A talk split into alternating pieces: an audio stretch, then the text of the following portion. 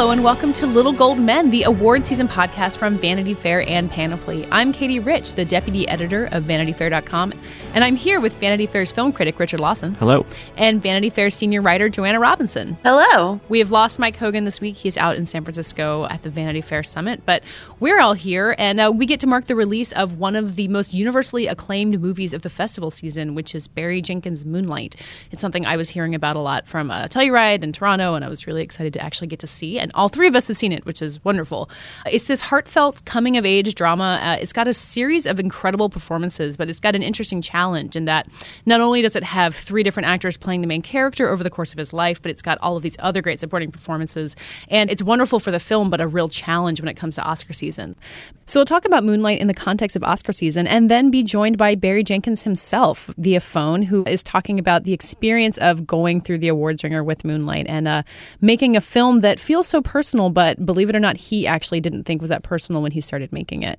But first, the New York Film Festival has concluded and ended with a pretty big and splashy premiere of Billy Lynn's Long Halftime Walk, which mm-hmm. is an Ang Lee movie, which means it's highly anticipated and comes with a twist in the way it was filmed, which sounds like it. Uh, maybe divisive is the kindest way to put it. It sounded, it sounded kind of complicated. It's very diplomatic. Yes, divisive. Yeah. So let's hear from the trailer for Billy Lynn's Long Halftime Walk.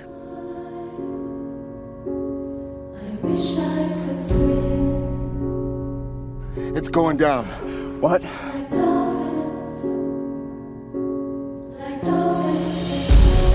It's sort of weird being honored for the worst day of your life.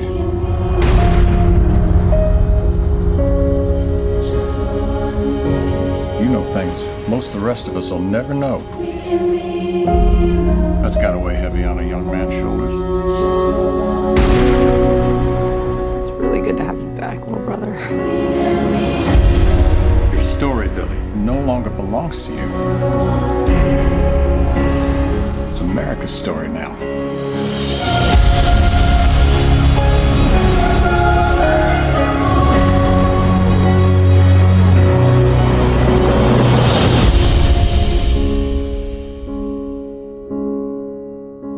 Richard, you were on hand to see how it went. What was the deal? So, you know, Ang Lee is a great storyteller, but he's also much like uh, Zemeckis or Spielberg or James Cameron, really fascinated by the sort of tools and machinery of filmmaking, and namely. In Billy Lynn, he plays around with uh, frame rate, which you know, I guess to the layperson, like it's just basically we see a certain amount of images per second. Twenty four standard for film, and so he this is done at like hundred and twenty or something. I mean, it's like really, and and what that makes is a clear quote unquote image you hear about this a lot when people get new HD TVs and mm-hmm. they get the mm-hmm. kind of BBC effect and it looks kind of weird and it yeah, looks it lo- a little too real. It looks like a soap opera, I think. Yeah, is. Uh-huh. And this is what uh, with The Hobbit it came out when Peter Jackson right. made those movies in 48 frames per second. Right, and that's 48. And so Ang Lee has now jumped way past that. But also he introduced the film on Friday when I saw it and he said it was not just the frame rate but also it was in 3D, and there was the brightness of the 3D was brighter than anything had been, which I guess had some effect. And basically, he took this novel about a, a soldier on a two-week furlough from the war in Iraq, um, kind of experiencing this weird media swirl because he was a hero over there. This it was you know really highly acclaimed novel, and he took this kind of intimate story and chose that to be the kind of vehicle for this noodling around with with new technology. Is it as weird a fit as it sounds like? Because yeah. Life of Pi was yeah. this huge technological achievement, and he yeah. was in 3D. Right. And he had these CGI animals, and it was you. And it was also a best-selling book. But you kind of saw the reason to throw all this technology at the screen, and it really worked. But this, as a novel with people, it all it doesn't seem to have quite the same reason behind it. I don't know why this was the one he wanted to do. I, I guess I understand. So there's a kind of flashback motif in the movie where Billy, played by a newcomer named Joe Alwyn, is recounting in his memory the battle that made him a, a hero. And so you get these very immediate, up close battle scenes, and those rendered in this very odd.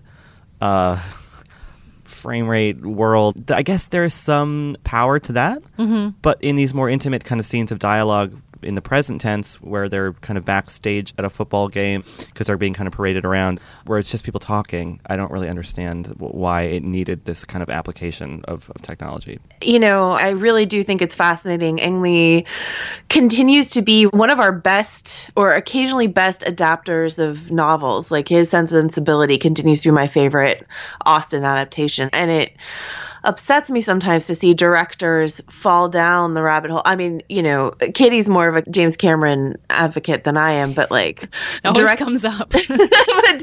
but directors chasing technological achievement over when they're quite gifted at telling story, that seems like a bigger loss to me than someone who was always sort of addicted to spectacle. Do you know? Yeah. Well, and up to this point, Ang Lee has seemed to really figure out how to adapt spectacle to a story. I mean, the Hulk has its detractors, but he was really doing something interesting with a comic book format. Uh, and Life of Pi was pretty successful in its terms. And uh, the, the, thing about Billy Lynn, though, is it seems like most people will not see the version that you saw. The high right. frame rate thing is not something most movie theaters are equipped to show. So will it even be a problem for most people who see the movie? Well, yeah. So it was this funny thing where normally at the New York Film Festival or most festivals, there's a you know the sort of public screenings or the premieres, and then there's these things called P&Is, press and industry screenings, and there was not one for Billy Lynn. It was kind of invite only because there was only one screening room at AMC at Lincoln Square that has the projector that's capable of this very expensive piece of equipment that's capable of showing it at this crazy frame rate. And my understanding is there, I think, only four other public screening rooms in the country. Yeah. So most people won't see it at this kind of elevated thing. So I didn't review the movie from the festival because I want to wait. It's coming out n- next month. I want to wait and see a screening where it's not mm-hmm. in the frame rate just to see if I see anything different because I don't want to be a Luddite. I don't want to be behind the times or anything. but like, boy, oh boy, I can't stand it. It just takes everything out of what, you know, yes, movies don't look exactly like real life, mm-hmm. but they kind of can elevate it or illuminate it in a way that, you know, that that's what makes them powerful. And, and, and, and trying to get as close to it being like we're looking through a window I just don't understand it. It, it kind of creates this uncanny valley. I was just going to say it sounds like the uncanny valley. Yeah. Like it's too close to reality, so it feels not creepy, maybe, but it just feels weird. really weird. And I saw the movie with a colleague who I won't name, just in case he's doesn't want to be get in trouble. But he said to me, he was like, it looked like a corporate kind of industrial kind of instructional film. Yikes! You know, it Yikes. like. What's interesting to me is I, I was talking about this with um, friend of the podcast, Dave Gonzalez, who is for Geek.com. He knows so much more about animation than I do. Obviously, this is not an animated film, but he was talking about how higher frame rates in video games is actually rendering better animation and a more immersive experience for people. And I wonder, none of us, I think, are very trained on video game aesthetic. I certainly haven't spent a lot of time playing them. And I wonder if, as films tend towards this increased frame rate, it will merge with a video game aesthetic, which sounds like a nightmare to me, but maybe alluring to people who spend a lot of time looking at images that way. I mean, that's interesting. There are moments when it does look like kind of one of these intercut scenes in a video game mm-hmm. where you're not is not, not playable, but it yeah. looks sort of like a movie.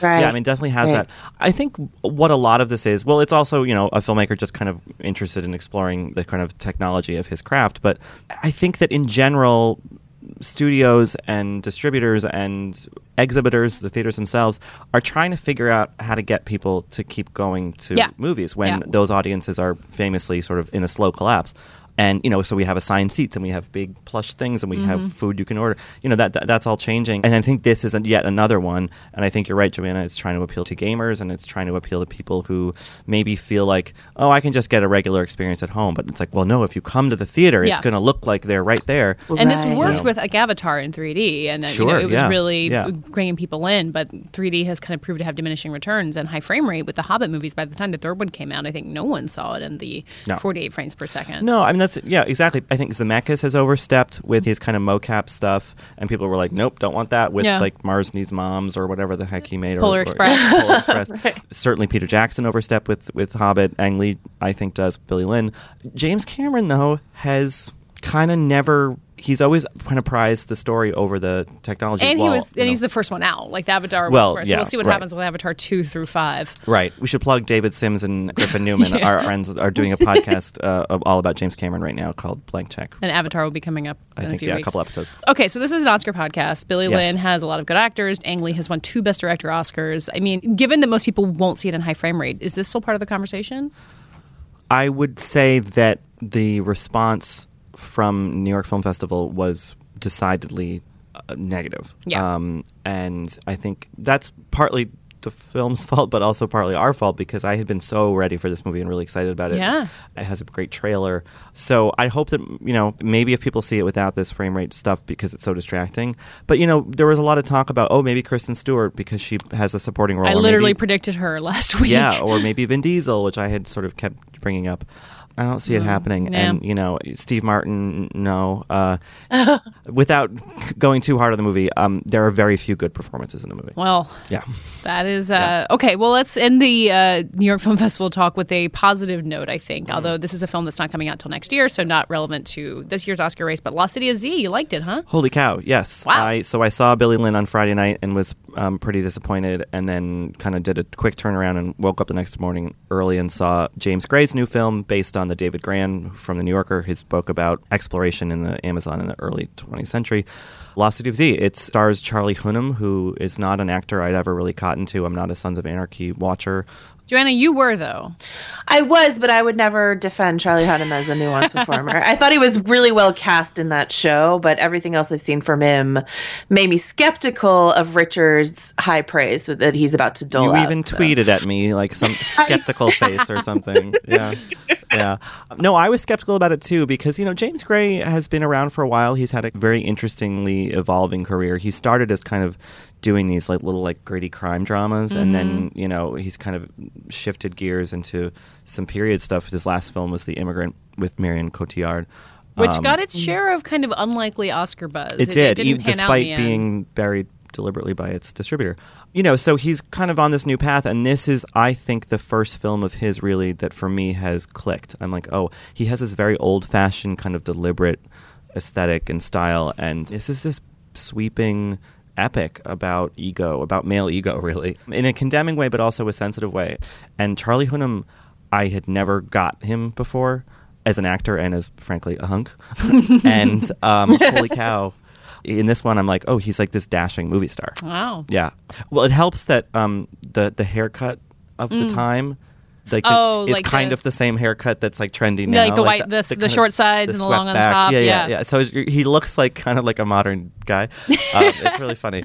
So Dreamboat alert Yeah. and also serious actor alert at the same time. Yeah. You need to like you need to shave off that biker beard and long hair in order to get your attention. is I what you're guess saying. so. Yeah. Yeah. And this is the first movie James Gray has made that isn't set in New York, which is really interesting. It kind of uh, sounds like he's poised for, I mean, which is funny, he's poised for a breakout. He's been making films for about 20 years. But uh, Richard, you were saying that even though this is coming out in the spring, if they release it like either this December or next December, like it could be a real contender. I mean, I think it's a it has a big enough scope that it could be in there for Best Picture. Absolutely, I think that Hunnam um, certainly could be in the conversation. But I think the biggest kind of standout in in the Oscar sense.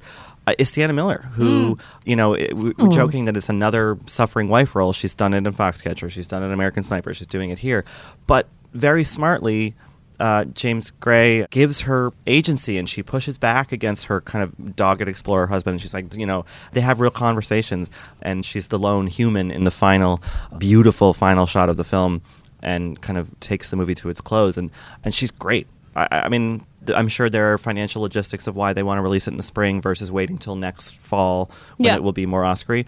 But I don't know. I think that if if that movie got the right attention, that like Sienna Miller could at long last get her due. Well, I'm excited for this, and I guess we have a lot of we have a whole Oscar season to go through before we get to Lost City of Z for most of us. It's but- exhausting to think about talking about next year's Oscar season, so we should probably just press on. And, yeah. Well, that's a uh, a good time to talk about a movie that is definitely in the conversation for this year and should remain so no matter what else comes out this year. Moonlight, which uh, premiered at the Telluride Film Festival, I believe. Yes. and I think you guys talked about it when you saw it at Telluride. Joanna and I have since seen it. It opens in theaters on some limited basis this weekend. Richard, just kind of recap me on what your take on. I mean, it, Telluride was a great place for it to premiere. Barry Jenkins has a long history with the festival, Yeah. so I'm assuming there was kind of a rapturous response there. Yeah, it was really exciting because he had worked at the festival in various, like I think as first as a volunteer, and then uh, you know in other capacities over the years. So it was a real homecoming for him, and it premiered on a Friday night, so the first night of the festival. Everyone had just seen La La Land, so everyone was kind of up and mm-hmm. happy and excited, and it played very well and continued to at Toronto and, and New York. So yeah, I, I don't know. I think it's up there among my favorite movies of the year. Oh. And so, Joanna, you saw it at the Mill Valley Film Festival. Was it a similar kind of rapturous response? Yeah, I you know it's it's so interesting. I saw it at like 11:30 in the morning. It's timing is always interesting with these film festivals and in the middle of the week. And the Mill Valley Film Festival is such a weird one because most of the people who go to it are people who are not putting their lives on hold to go to a festival, but rather people who live in Marin and are just trying to catch up on their Oscar hopefuls.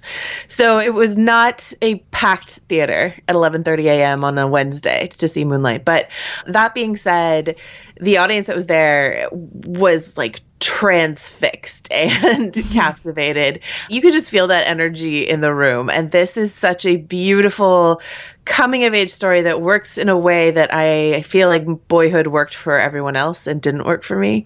And this one really, really did. So, uh, yeah, it was a, I would say rapturous. That's a good definition of it. Yeah, the boyhood comparison is kind of where this comes into the larger theme I wanted to bring into this, so we weren't just kind of raving about Moonlight for 20 minutes.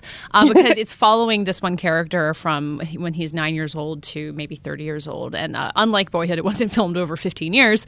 Uh, so there's three different actors playing this character. And he, that, that character is definitely the main character of the film, but it's got these three distinct performances that each take up probably, a, you know, exactly a third of the film. So in addition to these three actors, you know, you have a nine year old, you have a 30 year old who is a, an actor who was a track star before he was an actor, I think, Trevante Rhodes.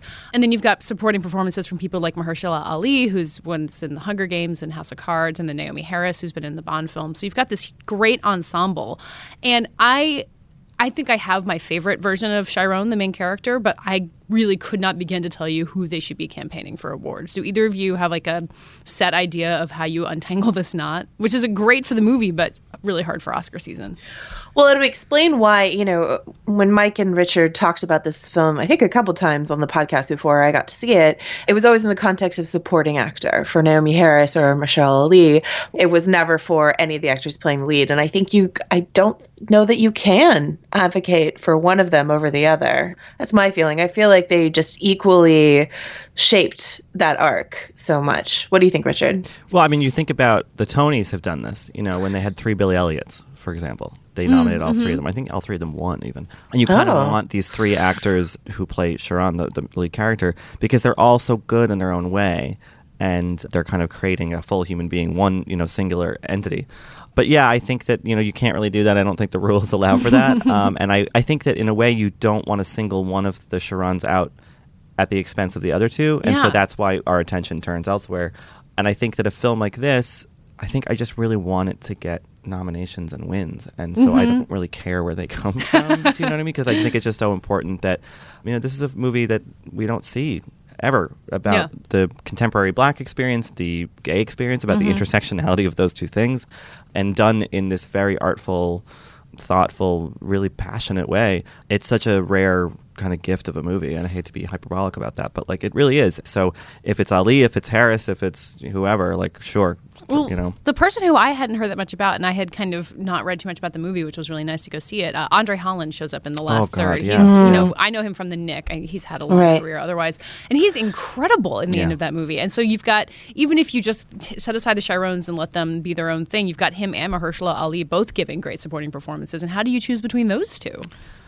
I don't know. I met Andre Holland at uh, the opening night party for the New York Film Festival a couple weeks ago. Is he the handsomest man alive? Uh, 'Cause I he mean, seems I, I just way. like fell into his eyes. I was just like, "I love your movie," and he was like, "Thank you." Like he clearly gotten that a lot in the past couple months. like people like Yeah. stars swimming in their eyes. yeah, but yeah, no, you're right. I mean, I can't believe I forgot even to mention. Yeah, like he's so good. like, Yeah. how do you pick between him and Mahershala Ali? I don't know.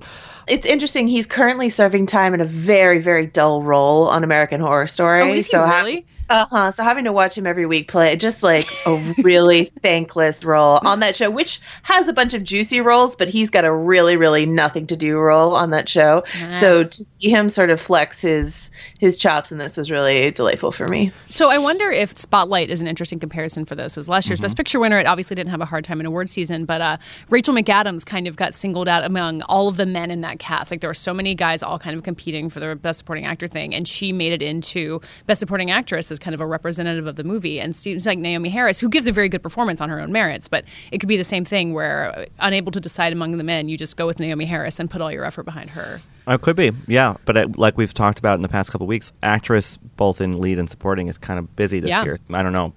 I think the cheering, the positive thing about all this is that you know both you, Katie, and, and you, Joanna, saw the movie a couple weeks after, or a month or so after Mm-hmm. uh, it first premiered, and it seems like it's living up to the hype, right? Like, you, Yes, like you know, yeah. because people have been really beating the drum for this movie since Telluride, and every subsequent audience seems to really like it. And I feel like only that and La La Land have that kind of in common so far, which. Yeah. is interesting. So I feel like this movie, we're not being crazy talking about its Oscar chances because I really think that it. No, but it, I think it is a challenge. I think you hear this; it's kind of hard to describe in a concept. You hear about like black gay kid growing up in the inner city. You kind of expect it to be a real downer, which I don't think it is. I think it's emotional and kind of unflinching about hard stuff, but I don't think it's like a total bummer. I mean, the thing that I'm afraid to compare it to because it sounds too obvious, but I think Carol is a really interesting comparison to mm. this. It's a you know a movie about a gay relationship, but also a kind of a low key emotional drama with like beautiful production values that got not quite shut out of the Oscar race, but almost in the end. Yeah, but I was going to say, you know, Carol got iced out, and there's this question that I've seen a little bit on Twitter.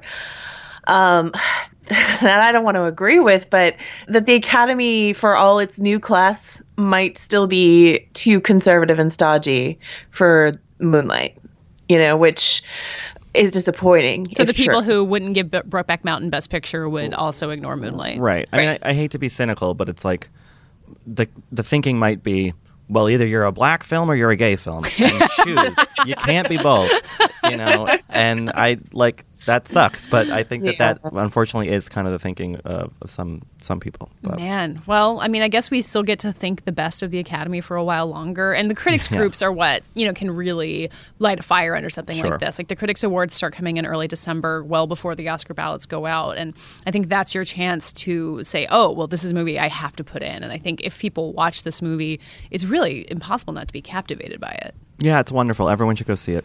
Although, do you think it will work in the uh, the example Mike always pulls up is the old guy in Bel Air with all the light streaming in his windows? Yeah, that's true. I mean, I, and it also has the the it, it is told in three discrete separate parts, you know, and so maybe someone will watch the first one and be like, "I get this movie," and then uh, you know, and put, put on I don't know, Kids, Miami. put on silence or something. You know, I don't know. So before we share my interview with Barry Jenkins, the director of Moonlight, let's hear from the trailer for the movie. What you, what you looking at me like that for? What, man? Come on, you just drove down here? Yeah.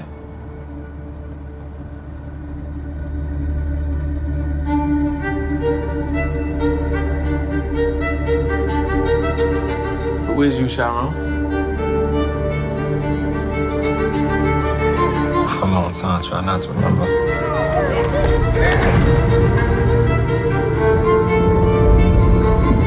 Try to forget all those times. At some point, you gotta decide for yourself who you gonna be. Can't let nobody make that decision for you. You gonna tell him why the other boys kick his ass all the time? What's wrong? I'm good? No. I didn't seem good. And you ain't it. Remember the last time I saw you?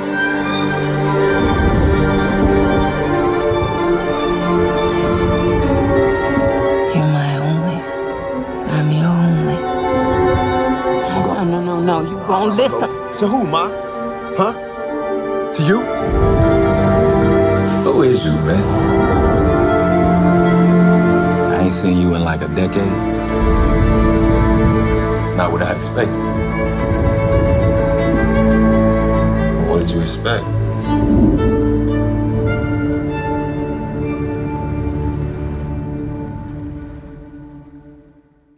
Hi, Barry. Can you hear me okay?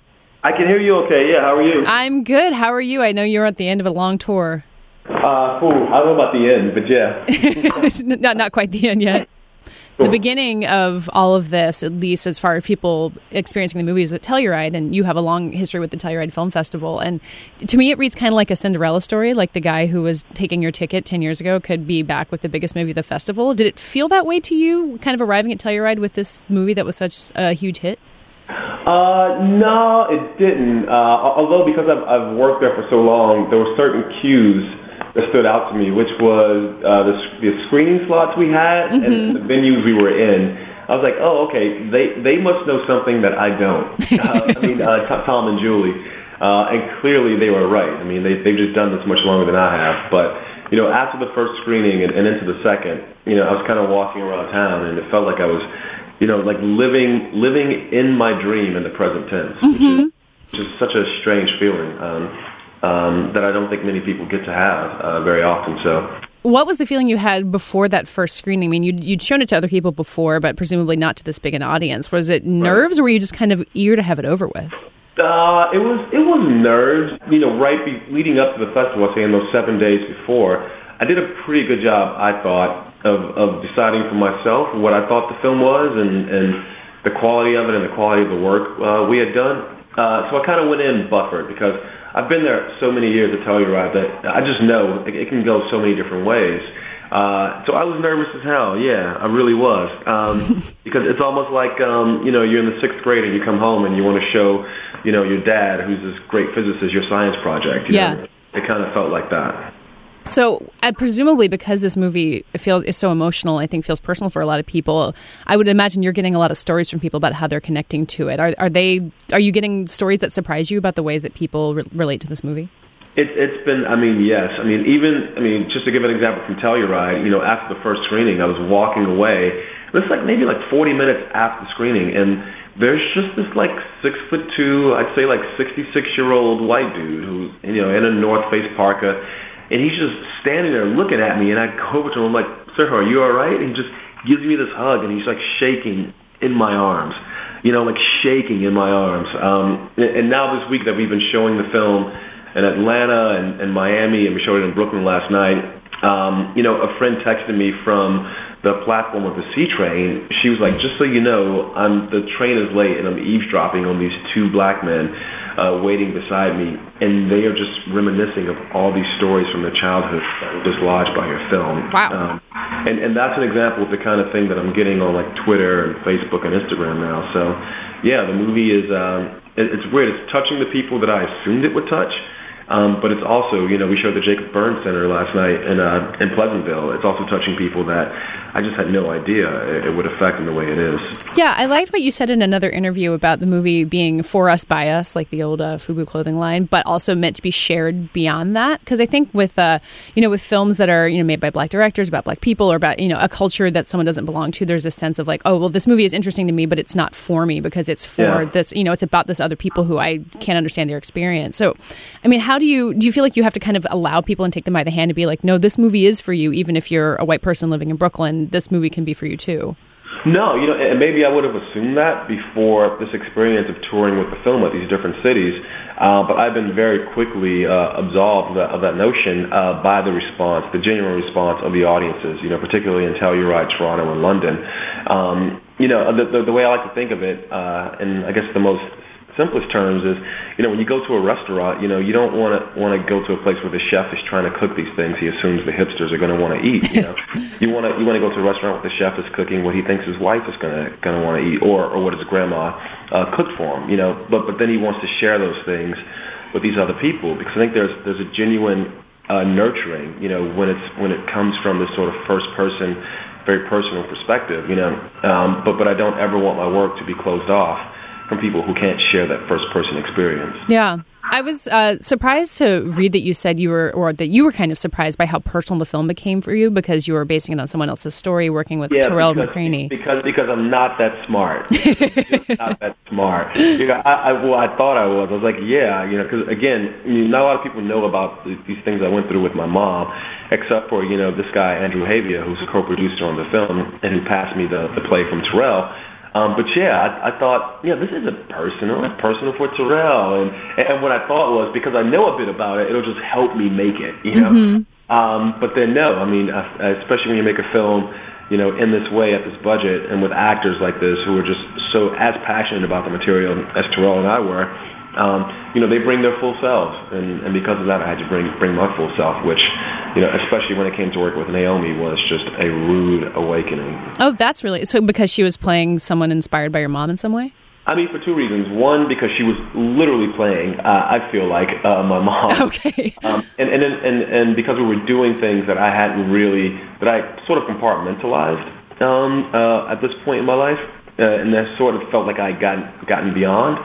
Um, but then also, too, the way we worked with her, you know, because of some issues she had with her visa, we were originally scheduled to shoot her, you know, over the course of like I'd say three weeks. You know, we wanted to shoot the movie in sequence. So she would come down when we were doing Little, she would come back when we were doing Chiron, she would Mm-hmm. come back when we were Black. But in the end, we had to shoot all her work in three days. Wow. Um, and so for three days, she's in every scene. And so for three consecutive days, I'm just looking at this highly skilled actress basically live out um, my mother's basically worst moments. Um, and, uh, and it was very difficult. Even right, even talking about it, you know, because I'm a cool, calm, collected guy, but you know, I, I have a hard time uh, with that. But I think what came out of it was some really inspired choices um, that ended up in the film. So I was almost because I knew something, uh, some things about the film, but not a lot in advance, which was a nice way to see it. And I didn't know that Naomie Harris was in it, and I see her, and it took me a while to recognize her. And then remember, the last time I'd seen her was in a Bond movie.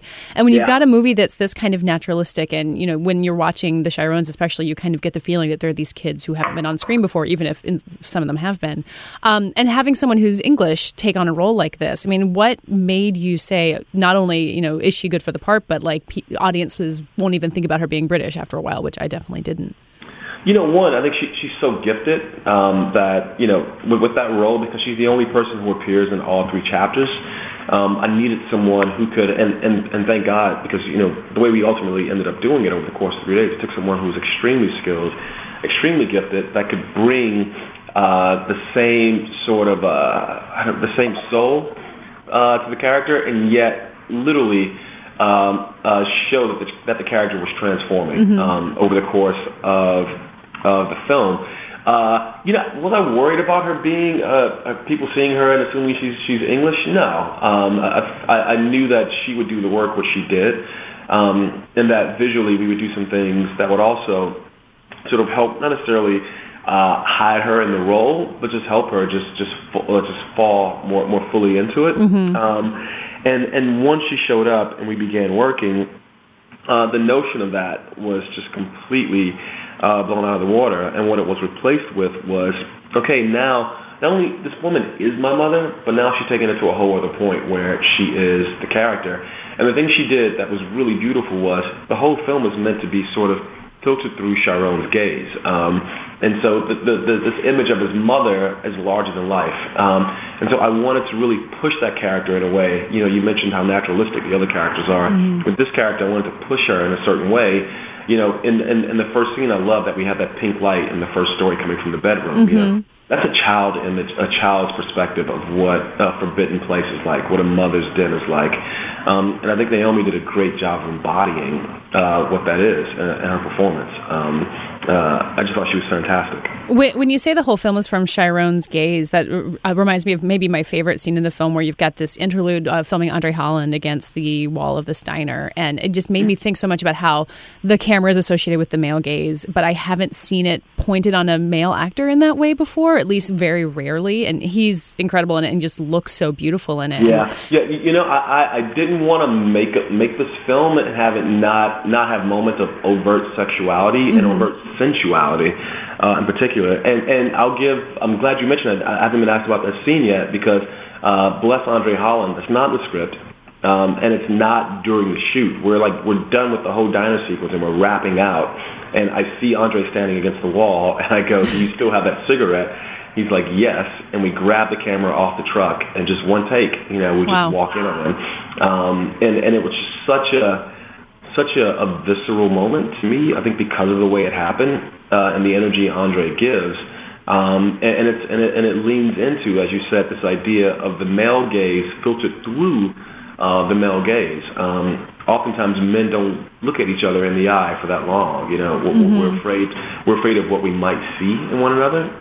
Um, and this film is about, in some ways, dismantling the fear of, of seeing uh, these things in another man. So, Well, I've seen a GIF of uh, part of that scene online already, so I think it's already Oh, taking on a that- life of its gift- own. That, that gift plays well across full sexuality spectrum. I think it's going to be. I think it's going to be lasting. Like years from now, we'll be seeing that GIF pop up. Someone, so, so, someone tweeted at me. Uh, I just want, I just want someone to look at me the way Andre Holland looks at that camera. Oh my God! Yeah, definitely. I mean, I wouldn't mind Andre Holland looking at me that way in particular, but anyone really. So I think uh, either since we've been talking or just before the Gotham Award nominations came out, and uh, it mentions that they uh, wanted to give a special jury prize to the entire cast of Moonlight because I, I imagine it was just impossible to single anybody out. Um, so, as you kind of go into the season of you know critics awards and Oscars and all that stuff, and we're a podcast that talks about award season, how, how do you how do you want any of us to be able to single out one person in this cast to give awards to when you literally have three people playing the main character? I know, I know. you know, I, I- think you know all this stuff that's happening now. I mean, again, the best part of I know where this is for Little Gold Men. Little mm-hmm. Gold Men? Yeah, Little Gold Men, Little Gold Men. like Oscars. Exactly. Oh, oh man. Uh, you know, I, I think all that stuff is great in the sense that you know it just boosts the signal of the film, and you know this is uh, you know uh, set in a, a very remote world about uh, a marginalized character, um, and yet so many people are finding their way into the piece. And the more we have this talk and this buzz about the film, the more likely someone, some kid somewhere who either wants to see themselves or needs to see themselves, uh, as, will, will become more likely to hear about the film. So that's awesome. But man, with these actors, they knew what they were getting into, um, and, and and they all came to it um, with uh, with their best intentions at heart. And the fact that we're ending up in this this beautiful situation, I would say, where everyone is just so good that uh, that they're sharing the spotlight. Um, you know, I think it's a blessing. And you know, of, of all the people, you know, I, I often think of Mahershala, you know, who's first up and has this just amazing character that he did a wonderful job of. And then I intentionally snatch him out of the film because I want the audience to feel what these kids feel when these, these men who come into their lives as a surrogate father are often snatched out, you know, at a hmm. moment's notice by the environment. And I wanted the audience to feel the same thing a kid like Chiron would feel, you know, when a, when a character like Juan is taken out of his life. You know, had he been in all three chapters of the film, I mean, I mean, it would be like a slam dunk. But everybody, everybody was so giving of themselves that that was that was secondary, thirdary. It just wasn't ever an issue. It was about what do you need, Barry, and how best can I maximize the time uh, that I'm here for. So, you know, aside from, you know, being grateful for the signal boost for the film and rooting for your actors, like personally dealing with this whole, you know, award season machine and hearing this stuff about yourself, like how are how are you coping so far? Uh, you know, I've got uh, great people around me. Somebody's looking at me right now who's always keeping keeping the stuff in check. You know, uh, the movie hasn't even opened yet. Yeah. And so, you know, the, the the the most important audience for this film hopefully will will come out tomorrow and, and the weekends to come. Um, and everything else, uh, I, I can't control. You know, I'm not a member of any voting body. Um, and I just hope whoever sees the film, you know, can, can identify with the characters and see themselves in it. That's the most important thing to me. Yeah, you had a really um, kind of good attitude about the way that the, the Oscars kind of came under controversy earlier this year for having this you know all white slate of nominees, kind of knowing that there was good work coming that would represent other voices, even if they weren't part of that award season. Moonlight being included, but you know, watching the way that these awards do boost the signal, do you have confidence that people are paying attention in a way that they weren't before? Not just that Moonlight is getting more attention, but that everyone's aware enough that they need to look outside maybe movies about the same white guys to you know, no, to do no, this so no. far. I, I- I definitely do, and and, it's, and, it's, and in a way, I feel fortunate, you know, uh, and I assume we all feel that in a certain way. Um now I'm speaking for the collective we, uh, although there's, there's been no meetings amongst the collective we of all these films, you know, our no no cabal meeting to figure out how to get this all out there. You know, but there's so many of these films. There's Us, there's Fences, there's Birth of a Nation, Queen of Katwe, United Kingdom. I mean, the 13th. I mean, I'm probably missing some. There's so many this Yeah. year. Um, and, and, and, and what I think of, uh, Hidden Figures, you know, what I think of is, you know, it takes a long time to make a movie. This movie's been three and a half years in the making. All these other films, I'm sure, were four, five, six years in the making. So, so whatever, uh, whatever uh, it was that fueled these these movies, you know, it was rooted in I think uh, the storytellers, and also I'm sitting in A24 right now. You know, the people who are supporting these films really feeling like yes, you know, the the the, space needs to be filled. You know, these voices need to be heard. Um, and I think that you know, despite the fact that all these films are being framed as a reaction to what happened nine, ten months ago, it's really rooted in the feeling that the creators and their supporters felt, you know, many, many years ago. Um, and I just, I just feel blessed that we're all arriving at this time when now the awareness is there that yes, there are other voices, um, and, and, they are worth being heard. Yeah, yeah. Speaking of A24, this is kind of going back to the way the film was born, but they came on board to produce the film from the very beginning. So it's not the kind of thing where you're making an indie movie and hoping someone ever sees it because you need to get a distributor. And yeah, even, yeah. And, and, and, I have to say that the, uh, I, I love talking about them because you know, three years ago, uh, three and a half years ago, A24 didn't exist when we mm-hmm. started. I know. And, and, and before this film, they didn't finance films. So they, they literally created a lane to birth this movie. So uh, I'm forever thankful to them. Yeah. Hey, Katie, this has been awesome. Let's do it again. Please. Thank you so much. I hope that I get to see you lots at the award circuit and also just in normal life. Uh, and yeah, and congratulations on the Gotham Awards. That was really exciting to see. Yeah, I think you just informed me of that. So. Oh, good. I should have left you room for like a big reaction or something like that. All good. Uh, All right. Thanks a lot.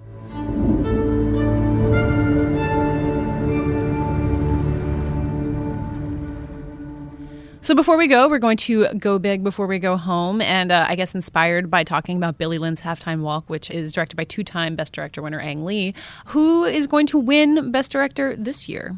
Joanna, I'll make you go first. Oh, great. I was hoping you would because I was afraid my answer would get stolen. Uh, mine is Kenneth Lonergan because I saw Manchester by the Sea and mm. wept openly and profoundly all the way through it.